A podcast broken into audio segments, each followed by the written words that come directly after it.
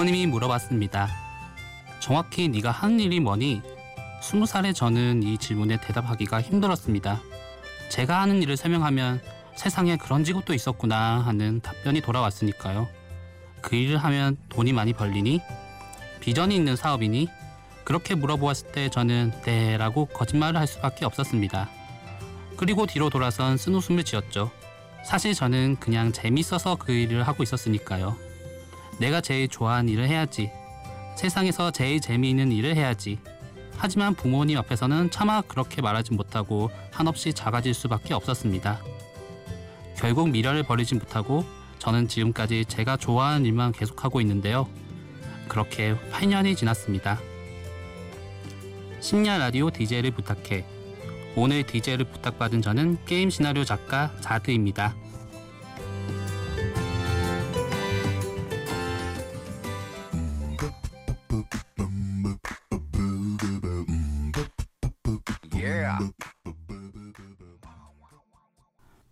신해철의 아따 듣고 오셨습니다. 안녕하세요. 게임 시나리오 작가 자드입니다. 드라마 작가나 영화 작가는 들어봤는데 게임 시나리오 작가라니 아마도 생소한 분들이 많으실 텐데요. 그래도 제가 하는 일은 생각보다 여러분 가까이에서 쉽게 찾을 수 있답니다. 요즘에는 휴대폰 게임이 많이 발달해서 어린 친구들부터 어르신들까지 모두 휴대폰 게임을 많이 하는데요. 그 게임 속에 나오는 캐릭터들의 대사들이 전부 게임 시나리오 작가가 쓴 글이랍니다. 저는 옛날부터 이야기가 풍부한 게임을 되게 좋아했는데요. 다른 사람과 싸워서 이기는 게임이 아니라 내가 다른 세계 속으로 들어가서 새로운 모험을 하는 듯한 그 체험이 정말 좋았답니다. 그래서 중 고등학교 때는 스토리가 풍성한 게임만 계속 해왔는데 그러다 보니 20대 초반에 게임 회사에 들어가게 됐고 정신 차려보니 게임 시나리오 작가가 되어 있었네요. 중간에 힘든 일들도 많이 있었고 다른 직업을 찾아볼까 하는 고민도 많이 해봤지만 그래도 이 일보다 더 재미있는 일이 세상에 없는 것 같아서 아직 게임 시나리오 작가를 하고 있는 것 같아요. 정말로 좋아하는 일에는 사람들을 빨아들이는 마력 같은 게 있는 것 같아요. 8년간 똑같은 일만 하다 보니 커리어도 쌓이기 시작하고 좋은 동료들도 많이 생기고 별의별 경험을 다 겪어서 이젠 일을 하다가 웬만한 사고가 터져도 놀라지 않게 되고 능구렁이처럼 잘 넘어갈 수 있게 되었답니다. 8년 전에는 미래에 대한 걱정과 고민만 가득했는데 요즘엔 이상하게 걱정을 별로 안 해요. 오히려 이런 생각이 더 많이 드네요. 미련하게 좋아하는 일만 계속 쭉 해와서 참 다행이다. 다음 노래는 자우림의 이카루스, 써니힐의 배짱이 창가인데요. 이카루스는 20대 중반에 들어서서 많이 들었던 노래예요. 20대에 느끼는 허탈함 같은 게 많이 공감이 되었고요. 써니힐의 배짱이 창가도 이카루스랑 좀 비슷하게 공감이 많이 되었어요. 두 노래 듣고 오겠습니다.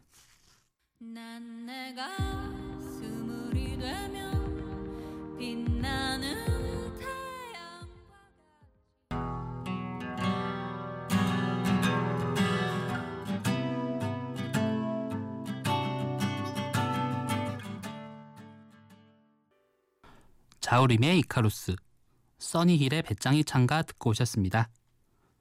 앞서서 제가 게임 시나리오 작가라고 말씀드렸는데요.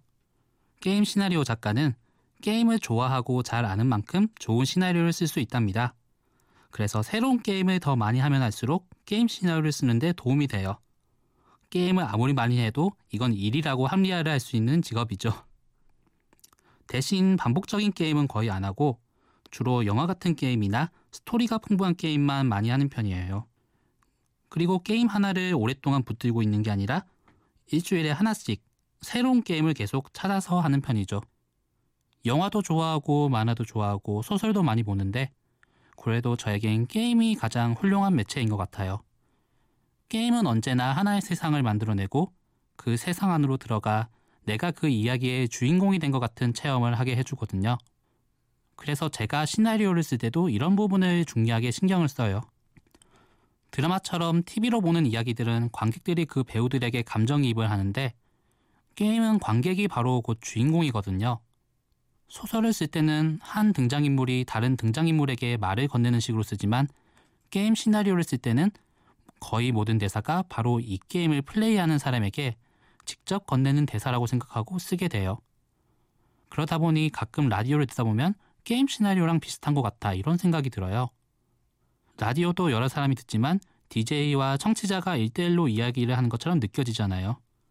게임도 많은 사람이 하지만 스토리가 있는 게임을 할 때는 모두 혼자가 되거든요. 제작자가 만들어 놓은 세계와 게임하는 사람이 1대1로 마주하는 거죠. 청취자와 DJ처럼 말이에요. 그럼 다음 노래를 들어볼까요? 빅뱅의 블루, 병살의 사라질 것들 듣겠습니다.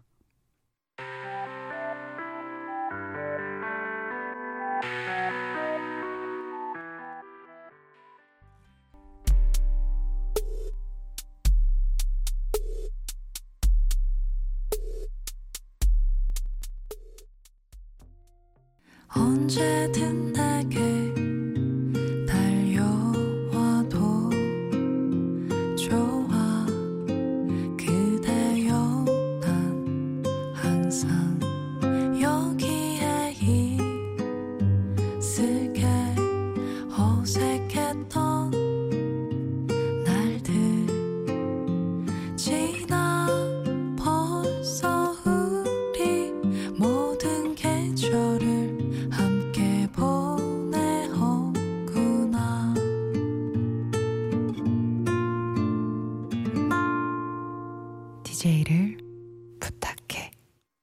심야 라디오 DJ를 부탁해.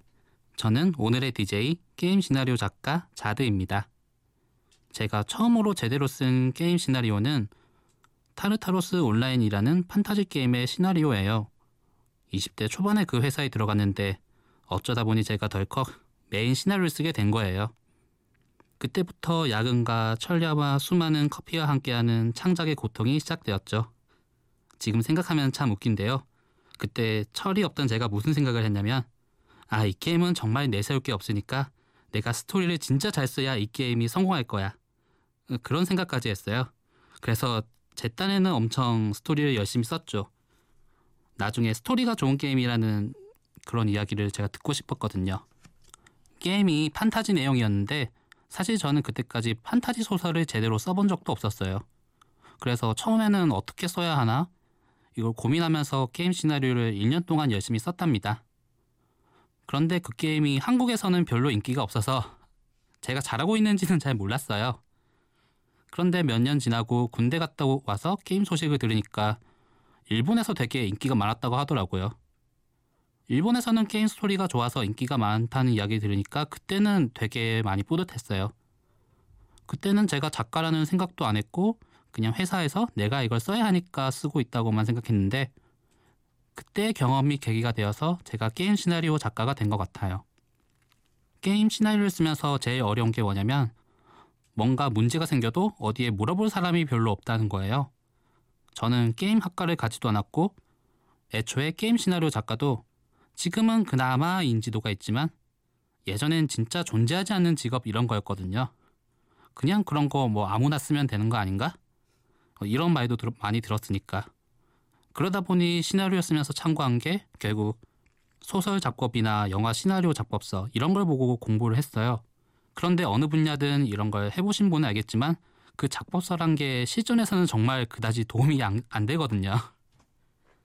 결국 실제로 실력을 쌓게 되는 건 게임 시나리오를 실제로 쓰고 그 시나리오를 반영해서 실제로 게임을 만들어 보고 그 게임이 나온 다음에 사람들의 반응을 보면서 아 이런 건 좋았구나 이런 건좀 꽝이구나 이렇게 직접 생각을 하면서 학습할 수밖에 없었던 것 같아요.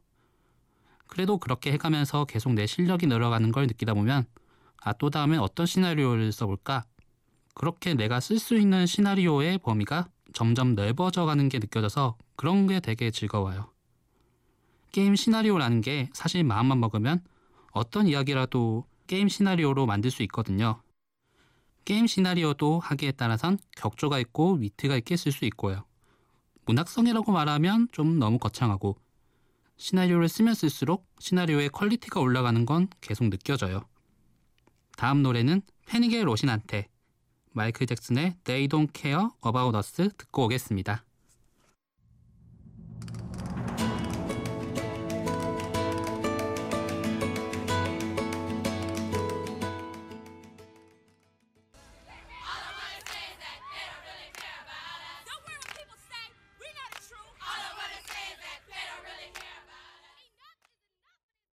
패닉의 로신한테, 마이클 잭슨의 They Don't Care About Us 듣고 오셨습니다. 게임 시나리오 일을 하면서 제일 재미있는 순간은 캐릭터를 만드는 부분이에요. 캐릭터를 만들 땐 제일 처음엔 당연히 백지에서 시작을 해요. 먼저 머릿속에서 구상을 하는데 처음에는 제가 아는 실제로 만났던 사람들이나 어떤 배우 그리고 주위 사람의 성격 같은 걸 참고를 많이 해요. 제가 살면서 만났던 특이한 사람들의 특이한 말버릇 같은 게 있으면 이럴 때 써먹곤 하죠. 그래서 제일 먼저 캐릭터의 이름을 정하고 성격은 이런 이런 애, 생긴 모습은 뭐 이렇게라고 적당히 써놔요. 그 다음엔 제가 이제 문서를 넘겨서 일러스트레이터가 그 캐릭터를 디자인하는데 이때가 제일 골치 아프지만 그래도 제일 재미있는 순간이에요. 제가 머릿속으로만 생각했던 어떤 인물이 실제로 모습이 생겨서 나오는 순간이거든요. 이 부분은 정말 무에서 유를 만드는 작업이에요. 왜냐하면 이게 디자인을 하다 보면 내가 머릿속으로 혼자 생각할 땐 괜찮았는데 막상 그려보면 정말 이상한 게 많거든요.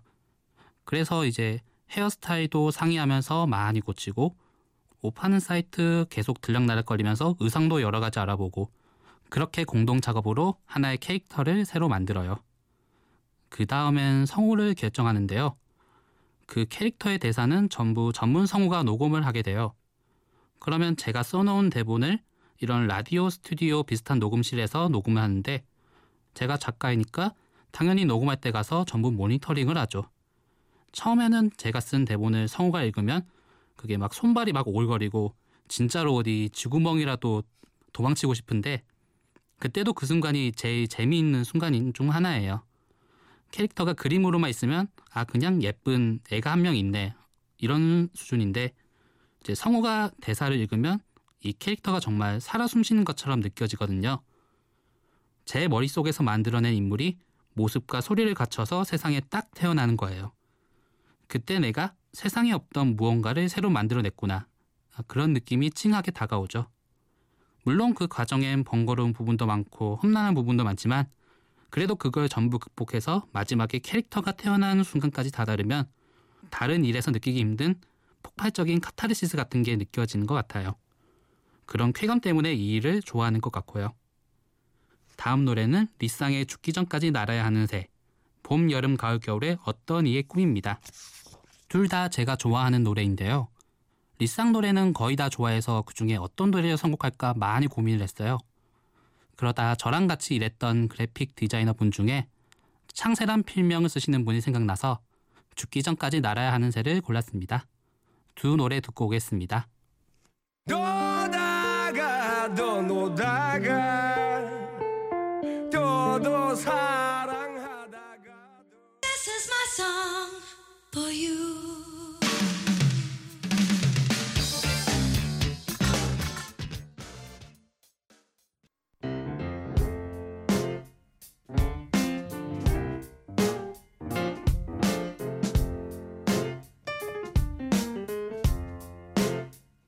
어느 날 문득 따뜻한 바람이 네가 보낸 걸까?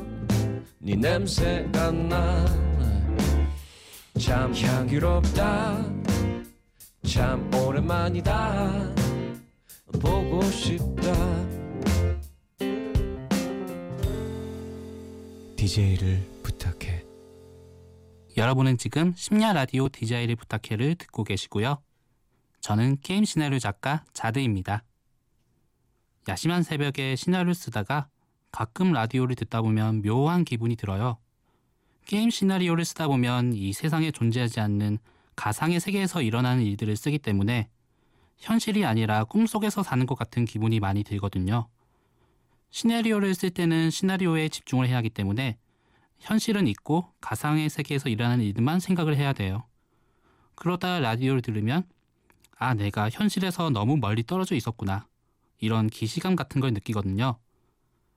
마치 현실에서 붕 떠 있다가 다시 땅에 발을 붙이는 것 같은 묘한 기분을 그럴 때마다 느껴요. 주위 사람들에게 라디오 DJ 지원 신청을 했다고 하니까 신기하고 재미있다는 반응이 많았어요. 사실 제가 생각해도 게임 시나리오 작가나 게임 기획자나 일러스트레이터 같은 사람들이 이런 라디오 방송에 나오는 걸 많이 본 적이 없거든요.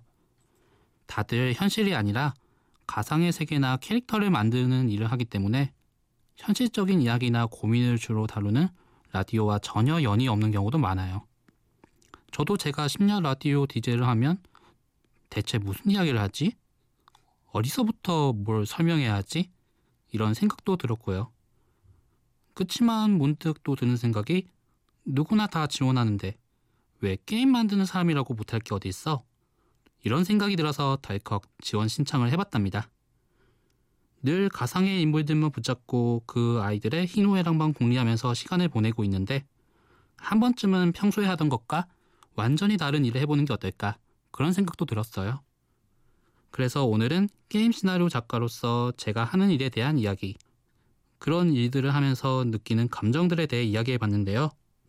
조금은 게임 시나리오 작가에 대해 친숙해지셨나요?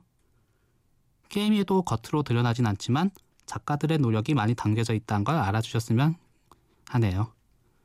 물론 게임을 하다 보면 성에 차지 않으실 때도 많, 많으시겠지만요. 그럼 다음 노래는 FX의 첫사랑니 듣고 오시겠습니다.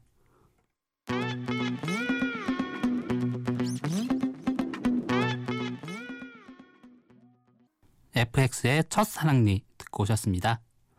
음, 이제 새벽 4시가 서서히 다가오고 있네요. 예전엔 저도 고민이 많아서 밤이면 잠을 많이 설쳐서 새벽에 라디오를 많이 들었어요. 잠은 자고 싶은데 잠은 안 오고 그러니 라디오 듣는 것밖에 할 게 없더라고요. 제가 앞에서 게임 시나리오 작가라고 소개를 해드렸는데요. 저는 남들과 다른 일을 한다는 거, 남들이 잘 모르는 일을 한다는 게 20대 초반에는 엄청 스트레스를 받았어요. 내가 인생을 잘못 사는 게 아닌가? 그런 고민을 하다 보니 방황을 많이 한 것 같아요.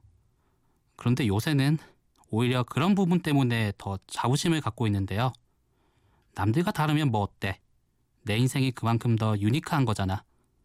요새는 그런 식으로 누구를 만나든 뻔뻔하게 얼굴에 철판을 깔고 지낸답니다. 이 방송을 듣고 계신 분들 중에도 비슷한 분이 계시다면 부디 위로가 되었으면 좋겠어요. 남들과 다르면 뭐 어때요? 한 번뿐인 내 인생 내가 좋아하는 일만 하면서 살면 되죠. 하루 종일 남들 눈치 보느라 하고 싶은 일을 못하면서 사는 게 더 큰 불행이라고 전 생각해요. 마지막 노래는 악동 뮤지션의 라면인 건가입니다. 지금까지 들어주신 분들 전부 감사드립니다. 심야 라디오 DJ를 부탁해. 지금까지 저는 게임 시나리오 작가 자드였습니다.